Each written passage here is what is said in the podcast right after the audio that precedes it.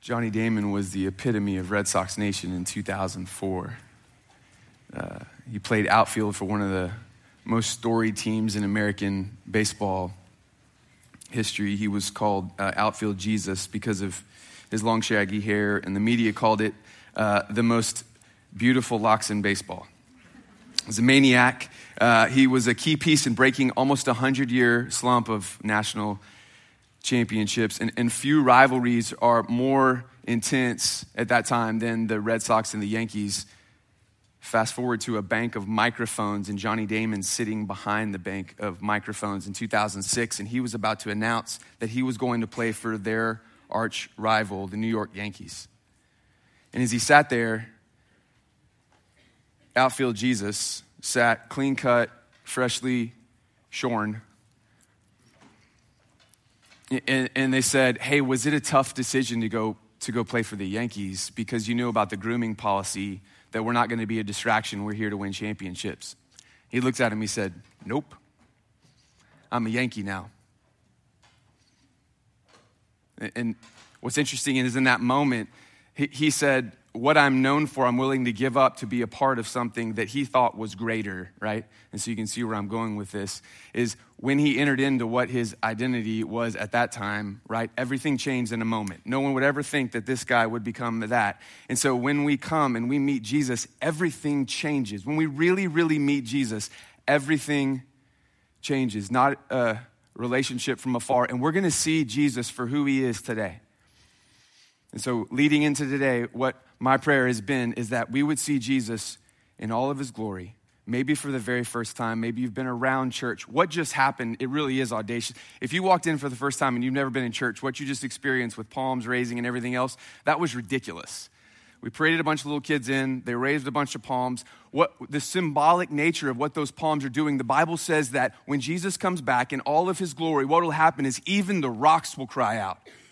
Even the trees will bow down and wave. That's the picture of what you just saw. So if trees that are inanimate or in, inanimate blocks of wood, they worship as Jesus come back in all of his glory, what will you and I do? What will you and I do? And that's what's before us today as you face, I think, tax season's coming up and job changes and stress with your boyfriend because he didn't call you back. That guy's so cute. I mean, there's all these pressures of the world, right? And we're in the middle right now of glory to glory. So the only question before us today is will we choose to engage in things that are eternal and have a mindset as we enter into the present or or just get caught up in live and die and earthworms. That's a big difference, right? Um, my name's Les. I already started preaching.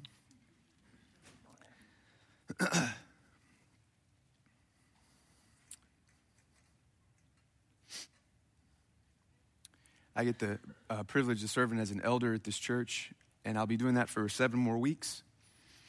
Uh, my family and I are heading off on a new adventure to Atlanta, Georgia. Um, the company I own merged with another company, and um, we're excited about the new adventure. Uh, we have a, a, little bit of heavy hearts. We thought about hiding on Sundays until we leave so we didn't have to see any of you guys. Uh, we have heavy hearts at the thought of breaking physical interaction and daily fellowship with you.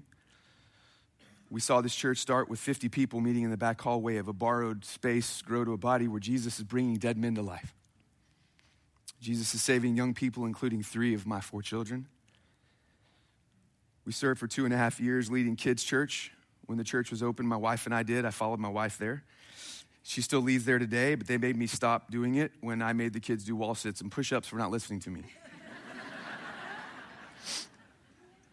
we see the sunset on our time with this body approaching, and our hearts are forever thankful. none, none of what we experienced has happened because of anything special about me or Emily. We just committed that whenever there was a need, we'd be quick to raise our hands and make ourselves available. No special skills, just willing. We believe his work would have been accomplished without us. We said, if you're going to use anyone with God, use us. And we have absolute confidence that it'll be accomplished in our absence. The only question for you is if you'll be willing to raise your hand and be available when the same request comes from our body. Church, we love you and we look forward to these next two months. If you'll turn your Bibles to Mark 11 with me, we'll look at the Jesus' entry into Jerusalem to face what he knew would be certain death. Hey, um, if you could pinch to the middle, uh, if you could. There's like six seats left. I know I was supposed to do this right when I came up here, but um, or whistle or something to somebody if you see them standing and they want a seat. Uh, today's Palm Sunday. Um, this is the day that celebrates what the Bible calls Jesus' triumphal entry. Um, it's, it's really fascinating. It's the last week of Jesus' life. Uh, but in the book of John, the story comes in chapter 12 of 20. It's the last week of his life. It comes in chapter 12 of 20, and there's still eight chapters of the book left. Uh, in Matthew, it comes in chapter 21 of 28. In Mark, it comes in chapter 11 of 16 chapters. And yet, it's the last week of his life. So much of what the gospel tells us about Jesus' life happened in that last week from his uh, today, Palm Sunday, to the resurrection. And there's so much. We'll read Mark 11 together. It's going to be really tiny on the screen. And if you feel like complaining, you should have brought your Bible.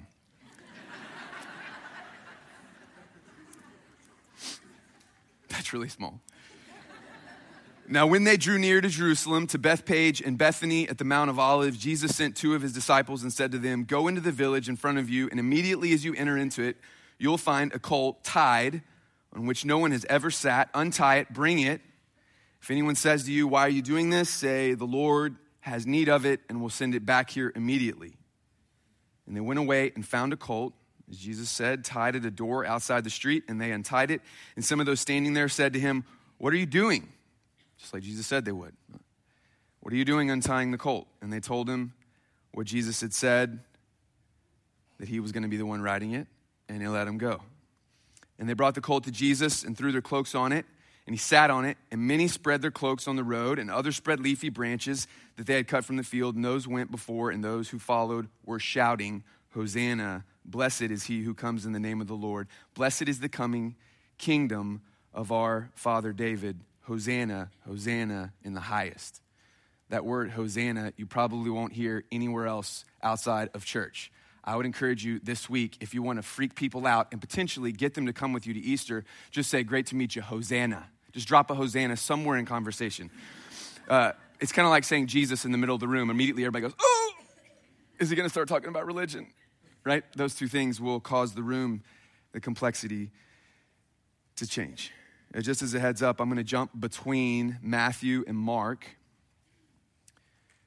They both have a uh, car wreck happens, different witnesses, right? You get different perspectives of the same story. So, Matthew, Mark, and John, that offers a level of veracity to the story that wouldn't be there otherwise if only one person saw it, but multiple people saw it and multiple people wrote about it. So, we're going to jump back. So, if you're a person who really likes someone to go verse by verse by verse through a passage, either remanage your expectations or you don't have to keep listening. Let me recommend something if you're going to study a passage of the Bible, and that is uh, we need to do a whole lot of noticing first before we jump into the text. We need to do a whole lot of noticing. Uh, to really figure out what does this mean, we need to start noticing. I want us to notice three things as we get started. First, I want us to notice the context of the passage. There was a crisis that just happened. There was a crisis uh, that just happened. I'd encourage you take your phone and jot notes, okay? Um, Mark records the, the crisis that's happened in chapter 10, right? We're in Mark chapter 11. Mark records the crisis in chapter 10. Matthew records the crisis in chapter 20. Both of them saw it. Two blind men call to Jesus from the side of the road and they say, Lord, son of David, have mercy on us. Lord, son of David, have mercy on us. So Jesus goes over to them and he says, Hey, what can I do? What can I do for you? What do you want me to do for you? And they said, Have mercy on us. And Jesus heals them. They're no longer blind. Now, you might say, that's really great. Uh, Jesus performs a lot of miracles. Why is that one so much different? Well, there's a reason it's so much different. Uh, one more miracle, it's not, that's not just what this is. What you realize, what this means for chapter 21 is this is the very first time, it's the very first time that Jesus has been given the title of Messiah or Savior, Savior, and he responded with, yes. It's the first time that Jesus was given the title Messiah, Son of David, and he says, Yes. Who's the Son of David? When the blind men began to call out, Son of David, everyone at that time knew who that was. And the son of David, he was the messianic king. He was the Messiah that was predicted for ages. The son of David was the ultimate king, the final king of the world. And for the first time, someone cries out in public and says, Oh, ultimate king, final king of the world. And Jesus, right? This is why J- Jesus, oh, ultimate king. And he says, Yes. So we can't move past this without noticing the monumental moment that the people around him are experiencing. Jesus is 12, they had to gasp. They, they had to say, wait a second, people have done that before and you didn't respond like that. You, tell us about your upcoming suffering, or you, t- you're always speaking in mysterious ways. They had to gasp. And this was a crisis. And here's why it's a crisis. When Jesus responds to that name, the deliverer, the Messiah, that means either he must triumph, he's responding, oh, final king, yes he, he now has to either triumph or he has to be put to death. There is no in between, right? There's been claims that people would say to him, but he's owning it now. And so uh, they knew he must triumph or be demolished. And this is the first thing we have to see. It's a great dramatic tension that we see in chapter 10 and chapter 20 before we head into what we're covering today. The second thing we have to notice, uh, and this is something that was very new to me, as I've studied it because I saw this pastor as a little kid with felt board and palms. That, that's what I saw. And somewhere, I don't know if someone told me, but I connected the story in my head as uh, Jesus, son of Javis. And Jesus was like, oh, shucks, guys. Oh, okay. Yeah, that's me. For whatever reason, that was the picture. So we need to look at how Jesus responded in Scripture. I'm speechless. I'll, I guess I'll mount the donkey.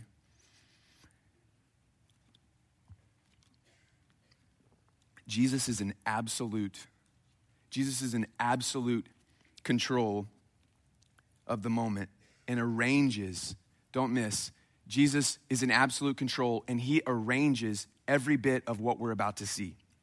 If you want to see it, uh, he sends his disciples into Bethphage to get a donkey. And so Bethphage and Bethany, they're two neighboring villages just outside of Jerusalem, and they were very close to each other. And Jesus knew these both very intimately. Uh, Bethany, if you remember, it was the home of Mary and Martha and Lazarus. Okay, Mary, Martha, and Lazarus. If you haven't been around church, Lazarus, dead, alive now. Dead man, alive now, right? Probably the word got out. They didn't have social media, but I'm gonna take a wild stab that probably the word got out. Lazarus, dead guy, walking around. Story probably got out. So the people at Bethany and Bethphage, they knew exactly who he was and so when Jesus sent them in into the city, when he sent his disciples, two disciples into the city, and they him to get the donkey, it happened exactly like Jesus said. You see, when Jesus sends his disciples to get a donkey and its colt, you may think, surely he had an arrangement with somebody. He had to. He told him exactly. But Jesus had been to that city. He knew where the donkeys were tied up. He knew where the animals were tied up because he'd spent significant amount of time there. There's no indication that we see that there was already an arrangement that was in place. And as a matter of fact, Jesus very clearly expects for them just to walk in and grab a donkey, and people are going to say something. That's why he said that people say, Hey, what's going on? And what does Jesus say? He said, Make sure you let them know I'm going to be the one riding it. So, my question today is what picture do you have of Jesus? Jesus, Jesus, meek and mild? Or is there some sort of balance between Jesus, Jesus, meek, meek and mild, and the ultimate king? That's the nature, right? That's the beautiful nature of Jesus that somehow we'll see the day gets paired. Now, if you look carefully at Matthew's account, you'll see the crowd that's mentioned arrives before he gets to Jerusalem. Again, I hadn't noticed this before. So if you've been around church, follow what's happening. It didn't it wasn't an accident as he was walking into all of the palms waving. In verse 8 of chapter 21 in Matthew, the disciples went and did as Jesus instructed them. next, you see in verse 9 of chapter 21 of Matthew that the disciples went in as Jesus instructed them. Uh, large crowds spread their cloaks, uh, while others cut branches, and the crowds went ahead of him. And those that followed, those that followed him were praising. He's not at Jerusalem yet. So the crowd walking with him was not from Jerusalem. The crowd was gathered outside of Jerusalem. Why is this important? He's in total control. He's organizing, he's orchestrating events, and for the first time, forcing the issue by making sure he comes into Jerusalem, being declared king as loudly as possible so the heads of Jerusalem absolutely can not ignore his claims of kingship. They, they can't ignore his claims of kingship, and they'll have to move. They have to do something.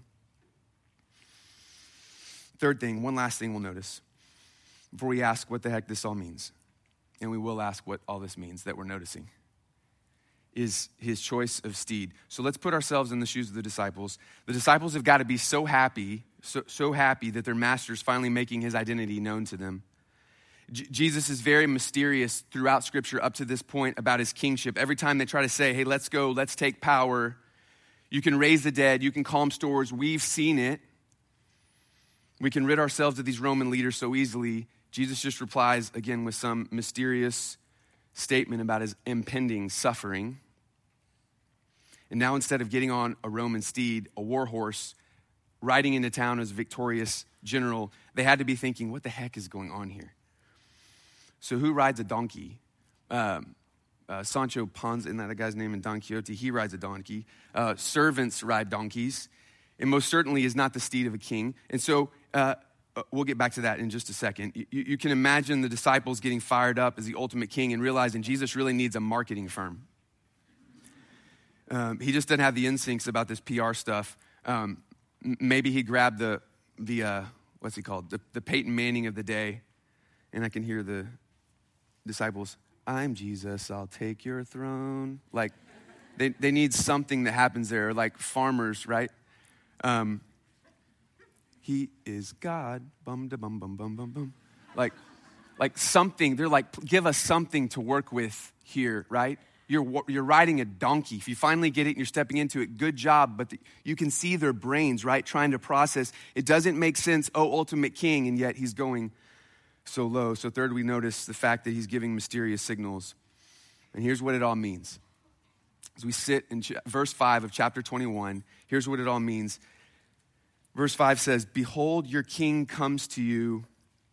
What does that word say?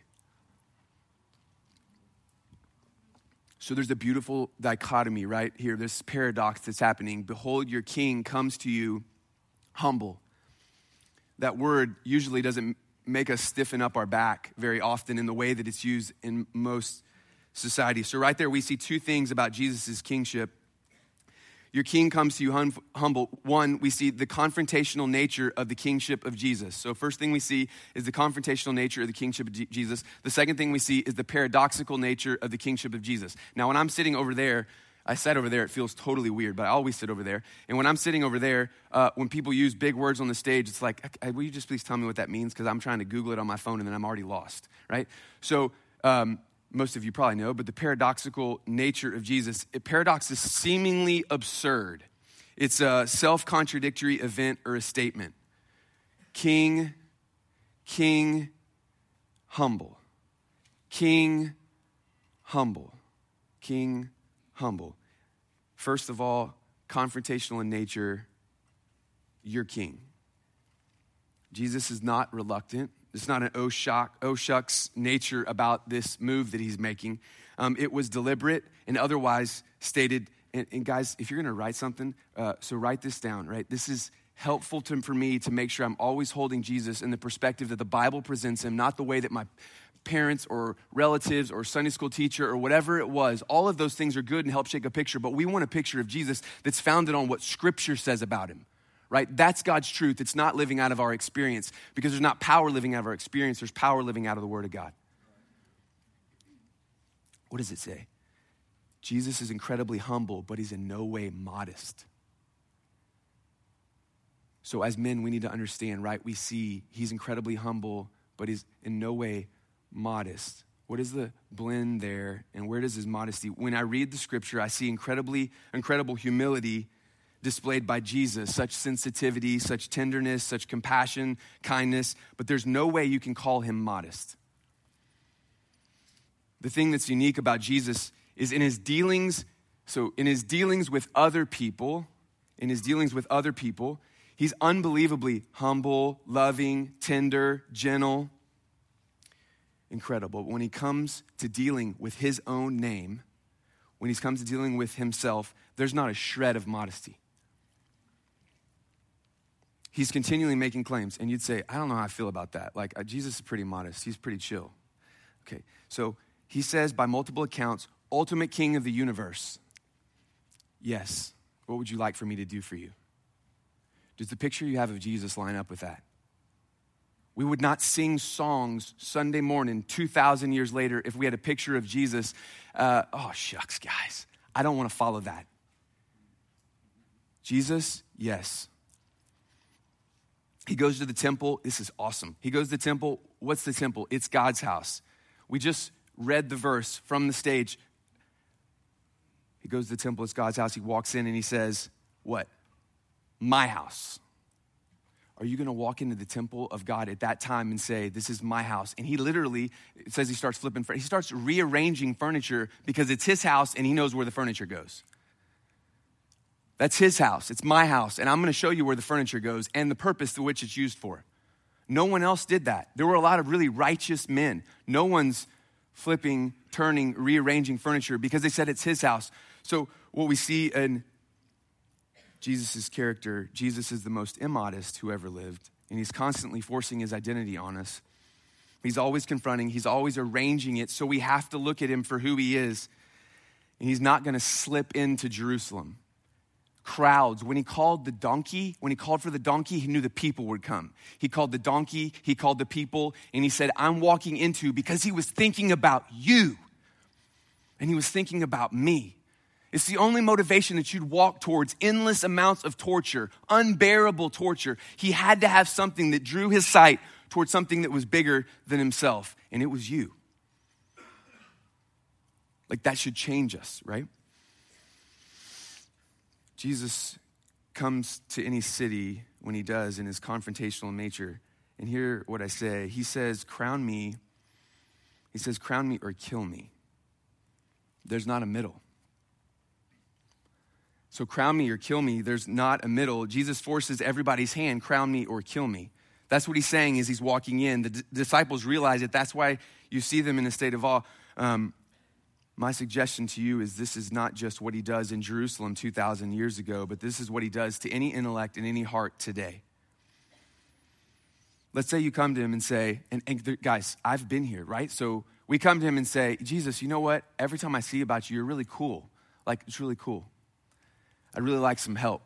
I'd like to invite you to be my advisor. I'd like to, to invite you to be my, my friend and my counselor. I'd like to invite you to be my consultant. He says, I could be so much more than that. I can be your friend, I can be your advocate, and I can be your shepherd, but I, I will not be anything unless I'm your king. Either I'll be king or I'll be nothing. Like that, we celebrate Palm Sunday with the impending death of Jesus that we see next Sunday. It's why all of America right now, the highest attendance for the entire year, because something inside of us says there has to be something more. In this room, you think it's full now. We'll be pulling chairs, people will be sitting in aisles. Don't invite the fire marshal.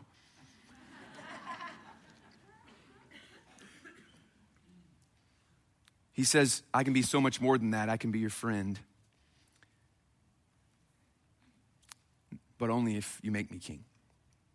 There's a very frightening place, and I'll read it, in the book of Revelation where St. John the Apostle says that he heard Jesus once in a vision say, You are neither hot nor cold, you're lukewarm, and I spit you out of my mouth.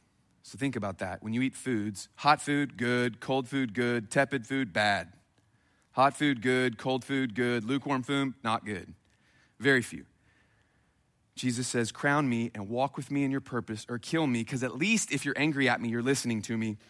And this is the confrontational nature of Jesus. And by the way, friends, I want you to hear what I say here. Uh, we all know that there's a lot of people in this room, probably a few hundred, that would think what I just said is fairly extreme. Crown me or kill me, there's got to be something other than that. Um, you love right now as you sit where you're at, you love to admire Jesus, you like to look up to him, you have great respect for him. You'd like to pray to him sometimes, but you really just don't like the whole idea that he must be the very sinner. You really don't like the idea, and I must give him unconditional surrender or nothing at all. You don't like that. I'm attempting to point out that Jesus comes to Jerusalem, and as he comes to everyone's heart today, and he says, in a sense, like, you got to deal with it. You got to fall on one side. There is no middle to land on, or I wouldn't have come and I wouldn't have taken on Calvary. Even with that, there's many of you who still don't like what I'm saying, and uh, I hope you're not mad at me. Be mad at Jesus.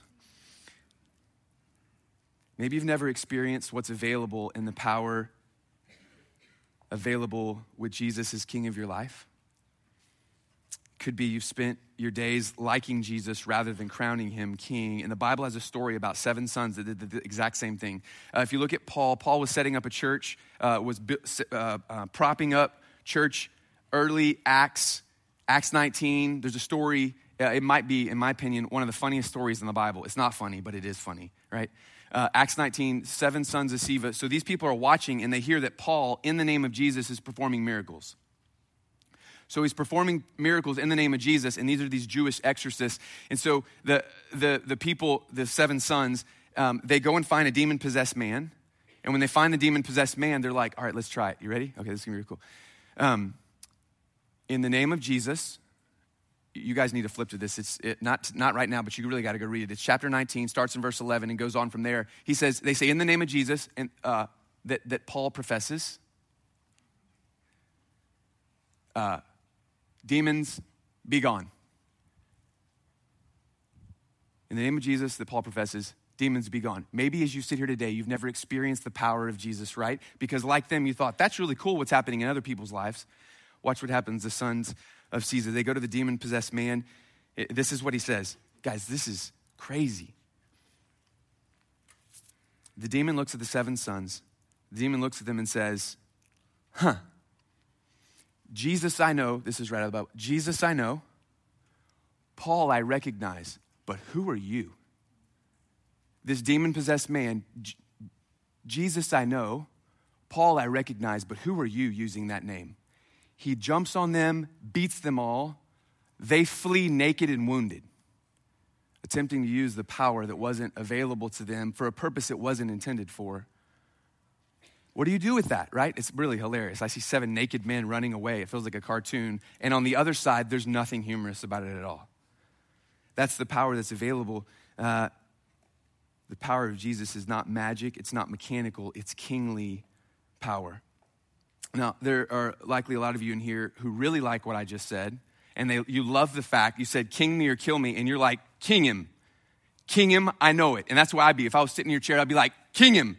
Right now, King him all day long, king him. And my challenge to you is the same challenge that I would offer uh, myself is look at our life. Paul said, take every thought captive, hold it, and look at it as we walk along because we live broken man, broken people, broken world. Right? So as we walk daily in intimate fellowship, we're like, hey, we good? Are we good? Right? There's a confidence that comes on our life because we're walking right into our purpose. Second observation, and then we button it up. Jesus comes in a paradoxical nature. The king comes gentle.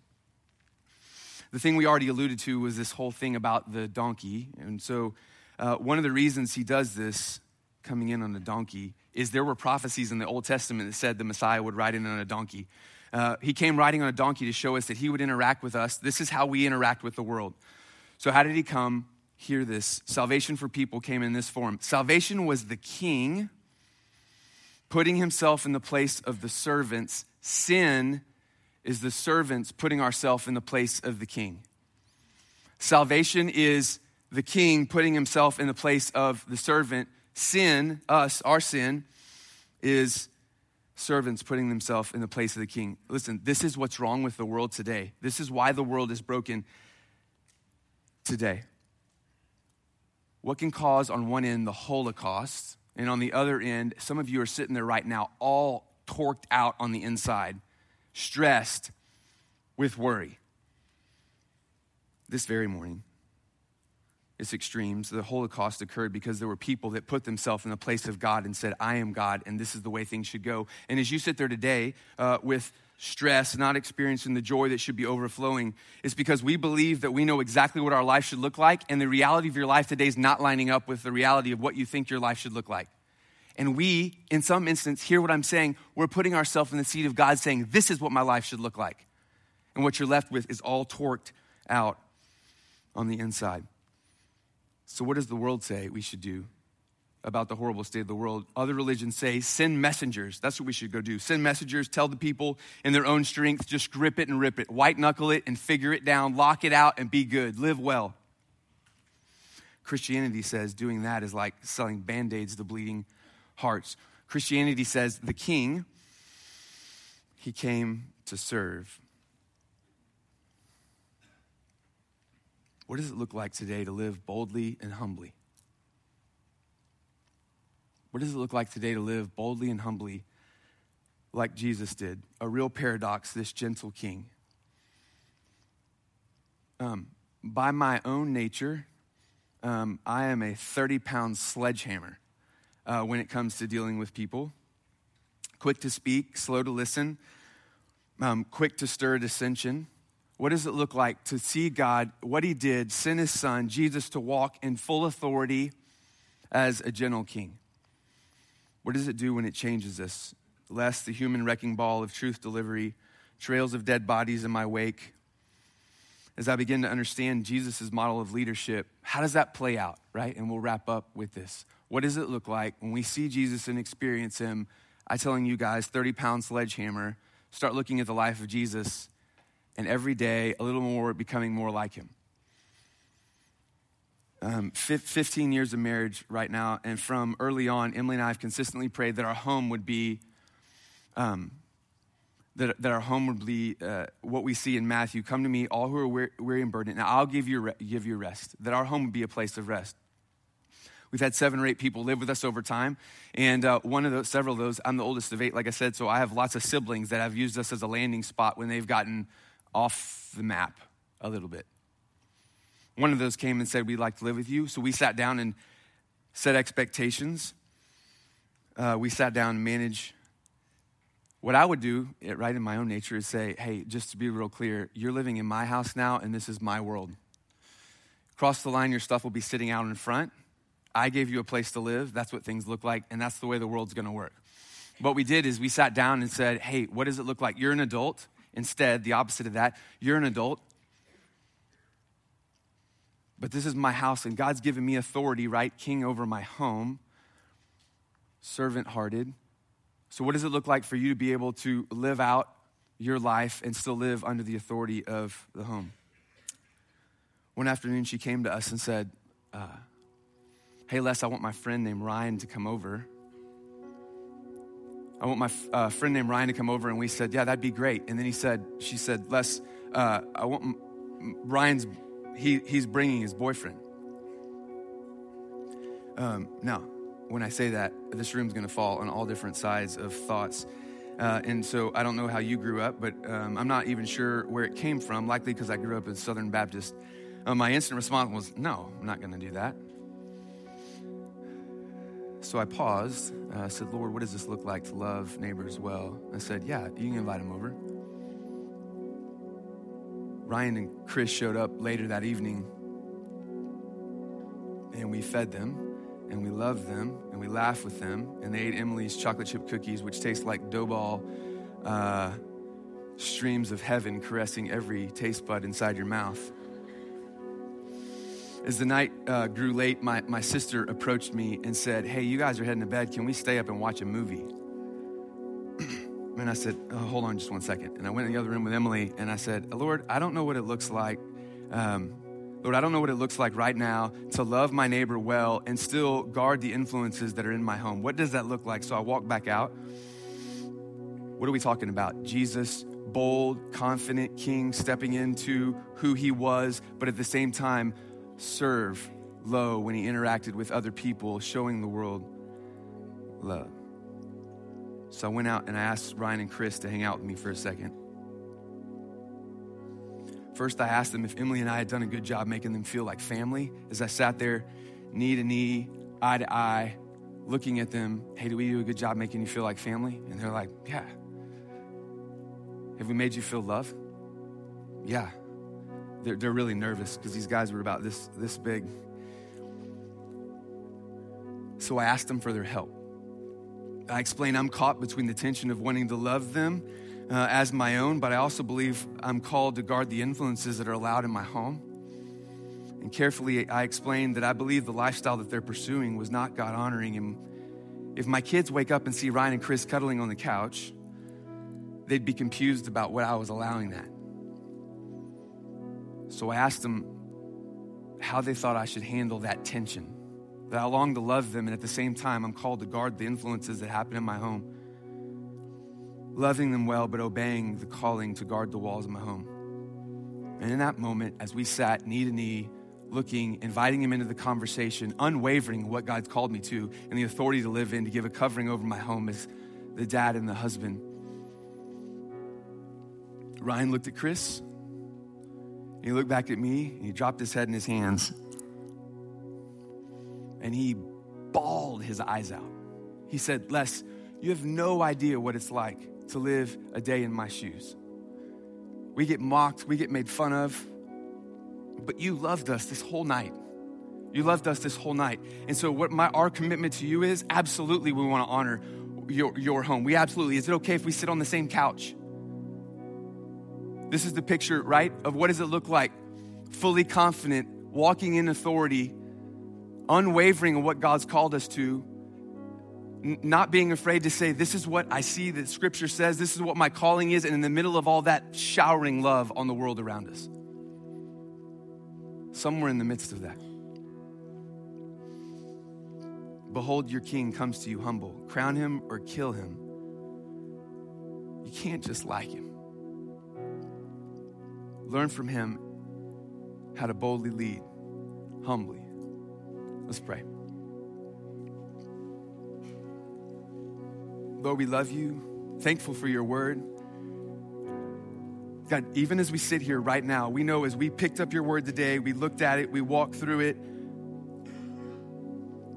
A lot of us are coming out of experience. A lot of us are coming out of uh, mis. Um,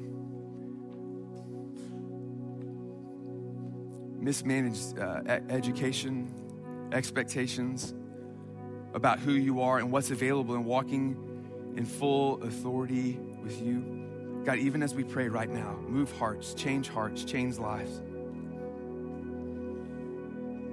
We trust you. In your name we pray. Amen.